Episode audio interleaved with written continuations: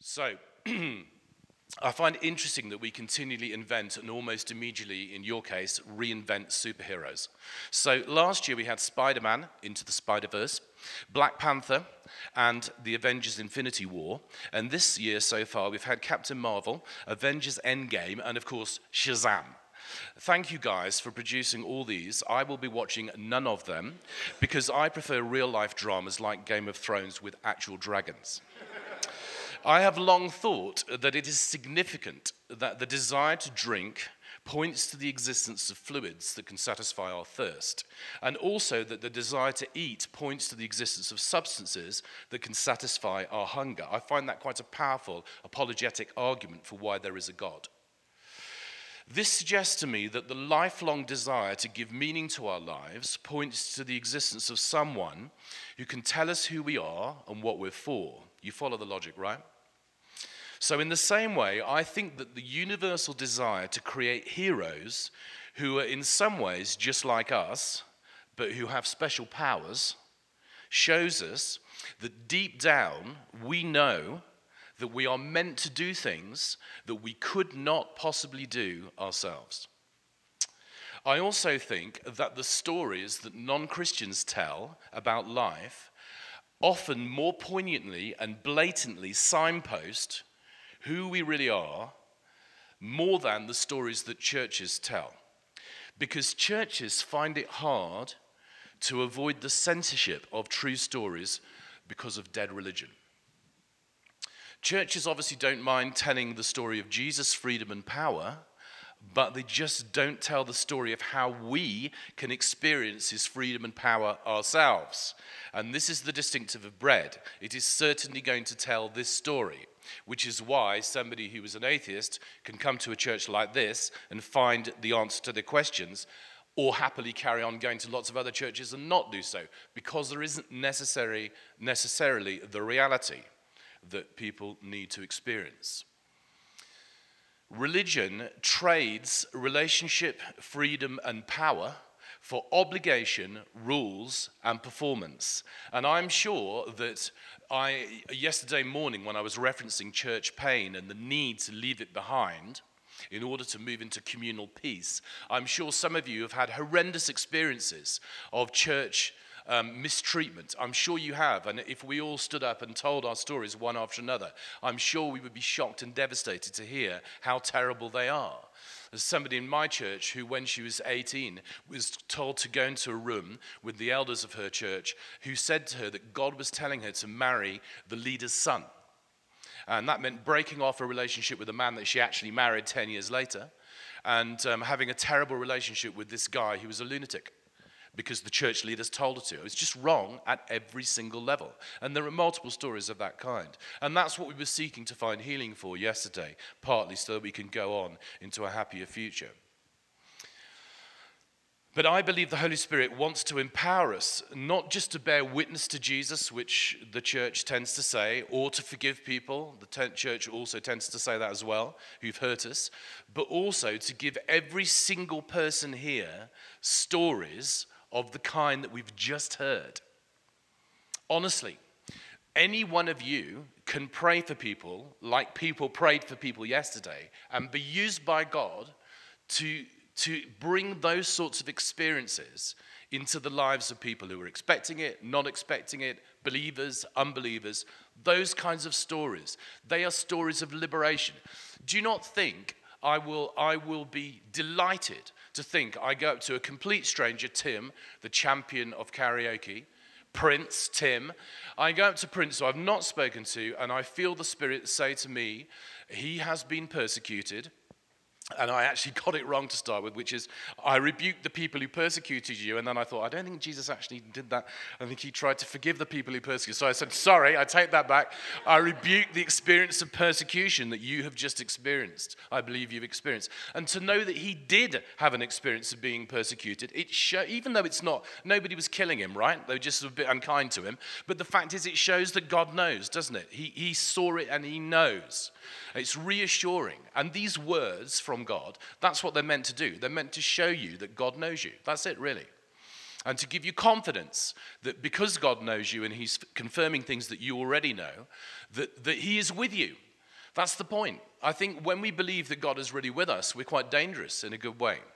Anyway, look, the point of these things, what we were doing yesterday, the point was to try to enter into communal peace by processing the pain of the past, to seek to enter into personal peace by coming to the cross, by coming to the place of peace, the place where peace is made, so that we can leave behind the things that separate us from God. You know that, and you all participated in it really fully. I was, I was um, quite stunned by the level of participation that you engaged in. Honestly, I was. I'm actually surprised to hear that some people um, were, found it quite difficult. I'm surprised because you didn't look like you were finding it difficult. So you obviously, you know, have a good game face, some of you. But basically, it was. It, I just thought you really went for it. You did, and it was stretching. What I asked people to do was challenging, and you engaged with it. Well done, you. I, I'm, I'm really was impressed with your openness and your desire to meet with God, which I would never question. Um, unfortunately, a lot of you have not been in places where people can help you actually experience God. And so, you know, again, we are fortunate because we were taught how to do this. It's not from us, it's not from uh, Ed, Hannah, and I. We were taught these things, and we're simply passing on what we were taught. But the joy of passing it on is absolutely phenomenal, let me tell you. It's a phenomenal thing to see God use you. And I'm saying to you, that's what makes us superheroes in the power of the Spirit. We actually are superheroes. We are ordinary, normal F ups, but when the Holy Spirit comes upon us, we are used by Almighty God. And what I want to know is do you want to join in? Because you can. It's not just about having weird experiences you can't explain. The point is to be filled with the Spirit of God, to be empowered by God, to be used by God, to see God move in almighty power. And sometimes it is that people feel the love of God, or they feel power going through them, or they fall over. Yeah, I mean, I, I like that. I mean, the more the merrier as far as I'm concerned. I just like it to, to be dramatically powerful. Uh, my preference, God, my preference, I always say this to him, my preference, God, if you were listening to me, my preference is for drama. I like drama. However, there isn't always drama. But if people are going to be frightened, I prefer them to have something real to be frightened about. But anyway, there was a bit of drama yesterday, God. Um, Anyway, anyway, anyway, my point is it's not that. That's not that messy process by which people cry and cry and cry, do strange things, sometimes shout or scream, um, as God's power releases them and heals them. That is not the end of the game. It's not the aim of the game. The aim of the game is that we would be equipped to do what Jesus did, not just preaching the gospel, but also healing the sick and casting out demons and all the other things he did. Listen to me. Do I look normal to you? Just check. Look like a normal human being? Just both sides. The thing is that effectively, um, if, if people don't know me, I, have got used to d- telling people 20 minutes of the worst things I've ever done or I'm currently doing before I talk about any miraculous stories so that people cannot confuse me with what God does through me. I haven't got time to do that now, you'll be delighted to know. But effectively, I just want to say last summer, was it last summer? Summer before last, can't remember, they merged into one at my age. Basically, um, uh, summer before last, I was speaking at a conference and um, I'd finished.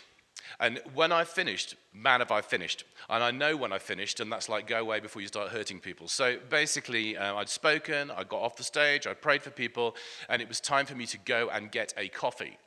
And basically, this woman comes up to me with her friend, and her friend is obviously a Christian because she's like praising the Lord out loud as she turns up and is not my kind of person. And she's got this other person who's got massive cow eyes.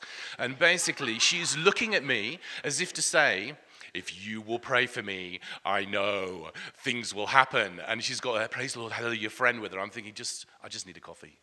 No. Anyway, so basically, but because I am so like Jesus, I finally agreed to pray. I didn't speak to her. I didn't ask what she wanted prayer for. I just basically said, okay, I'll pray for you, but I'm actually, I'm going in a moment. And so basically, I asked her to open her hands, close her eyes. I invited the Spirit to come like we did yesterday. She falls to the floor, but she's falling forward and she's going to hit her head on the stage, which gave me a clue that maybe this was not normal for her because normal Christians don't do it like that. Anyway, so, but the other guy, woman's going, hallelujah, praise the Lord, etc. Anyway, so basically, I catch her graciously, lie her on the floor, and I realize she actually can't move. And I don't find out what's going on. I just basically go off and get my coffee. Anyway, so I find out what's gone on though because she comes to find me and she looks different and I can't even recognize her. She comes up to me that evening and she says, I had a horse riding accident. I have metal in my back. I cannot stand up for three minutes without being in agony. And I have stood up all day and I have no pain. And I'm thinking, okay, that's quite good. I see her every day for a week. She's getting better and better. She, by the end of the week, she's dancing in the worship. She hasn't taken any medication. She's 100% fine. I see her the next year. She's been pain free for a year. She has sensation where the metal is was in her back. That's quite serious, isn't it? I mean, what about that? And imagine that's actually true. You know, isn't that incredible? I was going to get a coffee. I could have missed that. Can I say most of the most dramatic things I've ever seen? I actually had a serious dilemma about going somewhere else.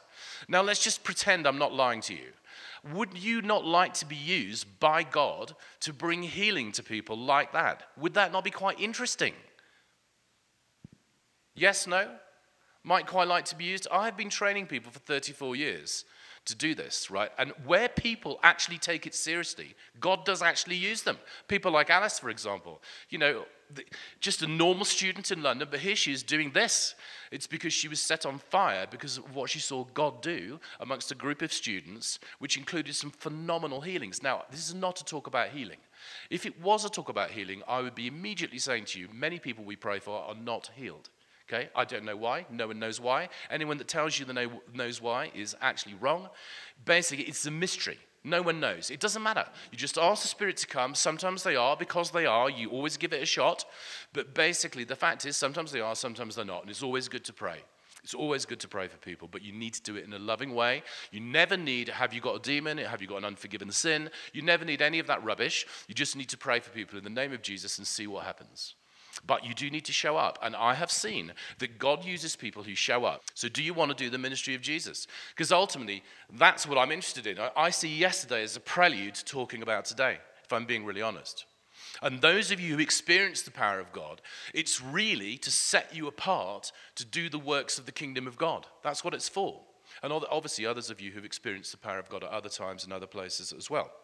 So, um, I want you all to have stories like that. Um, what about this one? Um, I heard a friend of mine told me this story last week. So he went skiing, and uh, he's never really gone skiing, went straight off the edge of a cliff. So basically, 15 meter drop, lands on his spine, excruciating agony, ends up in hospital in France. And, you know, it's French, so they're giving him a lot of morphine, but they don't know what to do. French.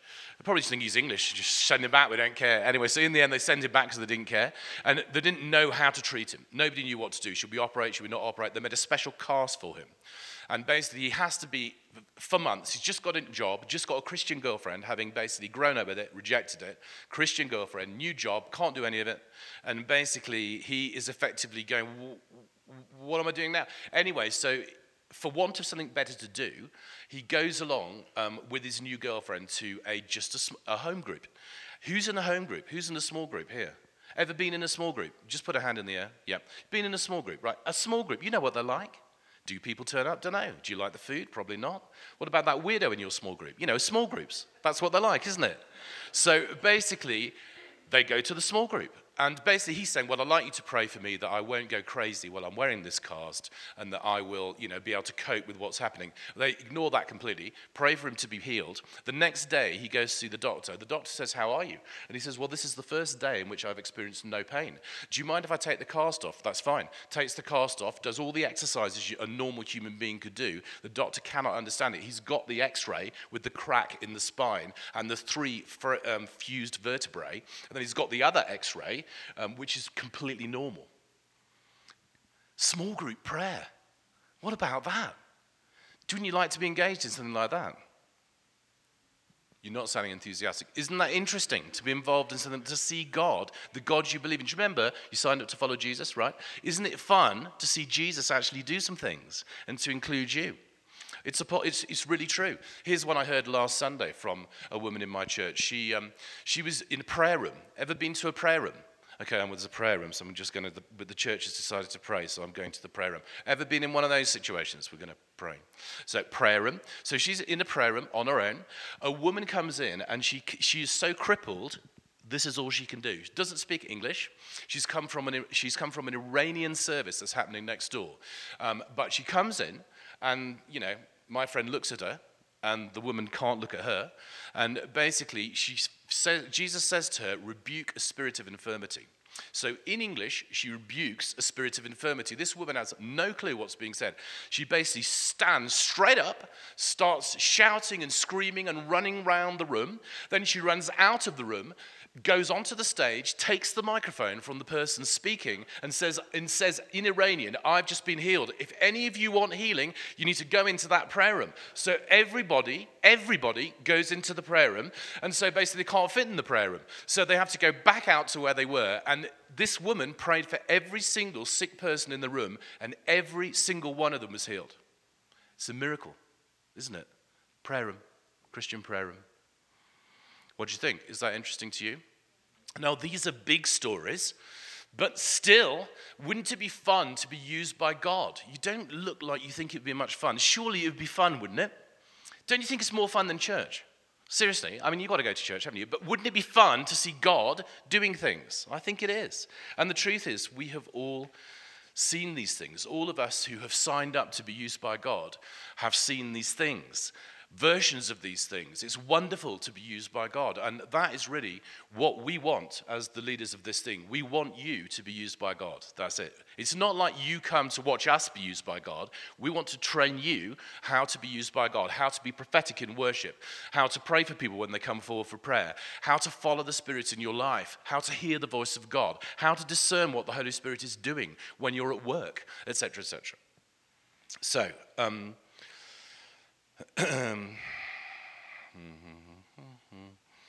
How can you get involved? Well, let's start with points 1 to 300 in terms of importance. Jesus did nothing until the Holy Spirit came upon him at his baptism. That's points 1 to 300. Jesus did nothing, nothing, write down nothing. Jesus did nothing until the Holy Spirit came upon him at his baptism. And then Jesus said to the disciples, I want you to do nothing until the Holy Spirit comes upon you on the day of Pentecost, right? So just hang around in Jerusalem and do no thing until the Holy Spirit has come upon you. Write down nothing again. Nothing is points 1 to 300, and then that is points 301 to 1000. Nothing without the Holy Spirit. Points 1 to 1000. They're filled with the Holy Spirit on the day of Pentecost, and quite frankly, it is not a tame affair. It involves a fire burning on people's heads, and it involves a wind blowing in the room that is like a gale. No wonder they left the room, they were probably terrified. Now, we tend to religify this experience of Pentecost, little flame on the head. If you imagine looking around now and seeing the, the heads of your friends on fire, I don't think you'd be very happy. And if a, a wind really started blowing in this room as opposed to the freezing air conditioning, basically, you would be getting out of here because it would be dangerous. And that's what the disciples did. They got out and then they couldn't stop speaking in languages they couldn't speak and found that they were declaring the praise of Jesus in multiple tongues. Not that they were thinking about it. They didn't think, oh, I think I might have a go. They just came out of them and they found they were preaching the first sermons in languages they hadn't even learnt.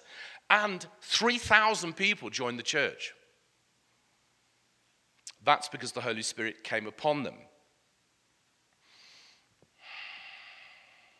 Nothing in Christianity happens without the Spirit.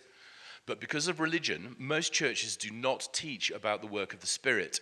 However, we really do need special empowerment to be superheroes, so we need to be comfortable with the Holy Spirit. Some of you haven't bought enough copies of my book, which tell you how to do this in detail. Can you please buy at least 20 so that I don't have to carry them home? So it's not just our lack of expectation or the impact of religion, though, is it? It's actually we don't think we could possibly be used like this. It's fine for someone like me to be used like this, or Ed, or Hannah, or Alice, but not me, because I'm just a slug. Now, that's what we tried to deal with yesterday the idea that, in fact, you are not a slug. You are a child of God, a son or a daughter of God, despite everything. And that's what we were receiving the affirmation of God's love we were receiving yesterday. we have to notice that often the world's superheroes have to transcend a very real weakness to fulfill their destiny. Isn't that interesting? See, non Christians know. They know. So, what you identify as your very real weakness, yeah. Every superhero's got a very real kryptonite. They really do. You're no different. It's crucial to realize all the disciples had a backstory. All their backstories are shockingly familiar. We take their faith in Jesus for granted, but in reality, they oh so gradually came to believe. And it wasn't easy or obvious for them to realize that Jesus was fully divine as well as fully human. They became convinced based on what they saw and heard over a three year period. And then only without any doubt at all after the resurrection, because quite frankly, after you've seen him raised from the dead several times, you probably know it's true. So, Anyone here ever totally failed Jesus? We did this yesterday. Ever totally failed Jesus? Their backstories include total failure, just like yours and mine, but worse. So, James and John, nickname Sons of Thunder, violent men, wanted to see Jesus fulfill their power trip. Judas, who wanted to use Jesus to be his warlord. Thomas, who wanted to, Jesus to fully convince him with absolutely no doubt, the patron saint of our age. Peter, who denied Jesus three times and even struggled to be properly reinstated, as I mentioned yesterday. And Saul, who became Paul, who was a murderous, angry, religious zealot. They all had a backstory.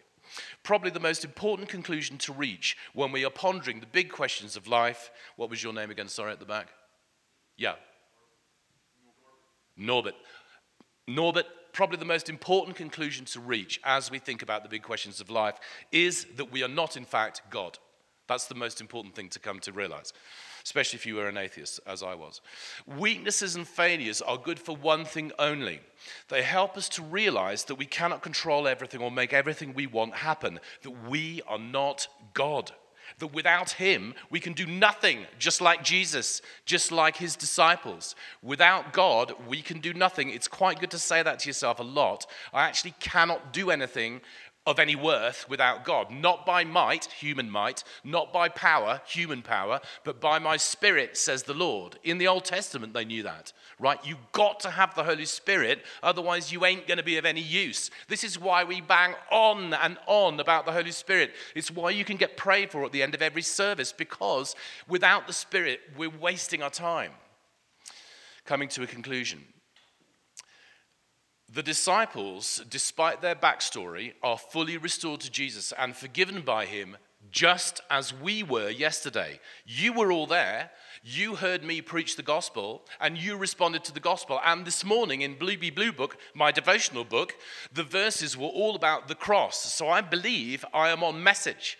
I believe that God has sent me here as an apostolic person to proclaim to you the gospel of Jesus, which focuses on the cross of Jesus, which is the power of God and the wisdom of God. It's the wisdom of God because it's so unlike human wisdom. Human wisdom would all be about power demonstrations and total victory. Only God could think about the ultimate victory symbol being a place of total devastation, defeat, and humiliation, which would become the power of God right? It's the power of God because only at the cross are people reconciled to the Father. There is no other way. There is no other way of having your sins forgiven or having the past healed other than through the cross of Jesus. That is why it's the power and the wisdom of God. And you heard that proclaimed, and you had an invitation to respond to it and repent and come back to God and receive your identity as sons and daughters, didn't you? And you engaged in it together with me. Fantastic. Well done, you. So, first of all, you were forgiven and restored, and then we had a little bit of the Holy Spirit coming. They were filled with the Holy Spirit, the disciples, just as we can be, which means that they went on to do all the impossible things that Jesus did, just like we can do. They are also filled with new praise of God, including speaking in tongues, like quite a few of you did yesterday, just like we can. They were given a new experience of God's voice. Peter is able to interpret the book of Joel. Well, how did he do that? Because he's a fisherman. He's got no training. It's because the Holy Spirit made it come alive to him, just as we can do. They had an unshakable confidence in the gospel of Jesus, which they have to declare because they're called to be witnesses of what they've seen and heard the risen Jesus. They have to speak about what they've seen and heard just like you do. If you've seen and heard the works of God, believe me, you need to tell people because you can't keep it to yourself. Um, I just want to tell you this story. So, there's a friend of mine um, in the church. He's a worship leader in the church, and basically, uh, he's Australian. I know. And basically, he went to um, speak to some Aborigines. Now, they didn't get on too well. And basically, um, uh, when he was there, he had a word of knowledge, which was that somebody there had a finger problem. And he went over to this guy and said, Do you have a problem with your finger? So he shows him his hand. His finger has been sawn off. This finger here has been sawn off, his ring finger. And basically, he prays for the finger, thinking, Oh, my goodness, well, that, I wasn't signing up for that. He feels the finger grow back. The finger grows back in front of him. He said it was disgusting. Literally grew back out. The guy gets his wedding ring out, pops it back on, leaves the meeting. He then finds out he's been beating his wife, which he never does again. What about that? Isn't that amazing? What an amazing thing. Now, this friend of mine is gay. Didn't tell anyone. But God used him like that when he's going around the country teaching the model of ministry and praying for people. Just leave it with that. Do you have stories of the power of God at work through you? Do you need to shake off the influence of religion once and for all? Are you stuck somewhere in your backstory despite yesterday? Temptation will be to go right back. Let me tell you. The devil, your personal enemy, will be right at the door to tell you to pay no attention to what happened yesterday. It's not real, it will have no lasting effect. You are who you are, you belong to me, right? Now, if you want to listen to that, you can. I wouldn't recommend it, but basically, you can. You can do anything you want. I told you yesterday, I believe in you. You can choose anything you want. Don't go back to your backstory. Shake off the influence of religion. We did it yesterday, leave it. As Taylor Swift said, shake, shake, shake it off. Just shake it off. She knows. Is there anything stopping you then being more open to the power of the Spirit than you are now? Anything stopping you? Good. Because again, Jesus says, How much more will the Father give the Holy Spirit to those who ask? Those who ask, people just like you. Let's de chair ourselves, and then we can ask the Spirit to come again.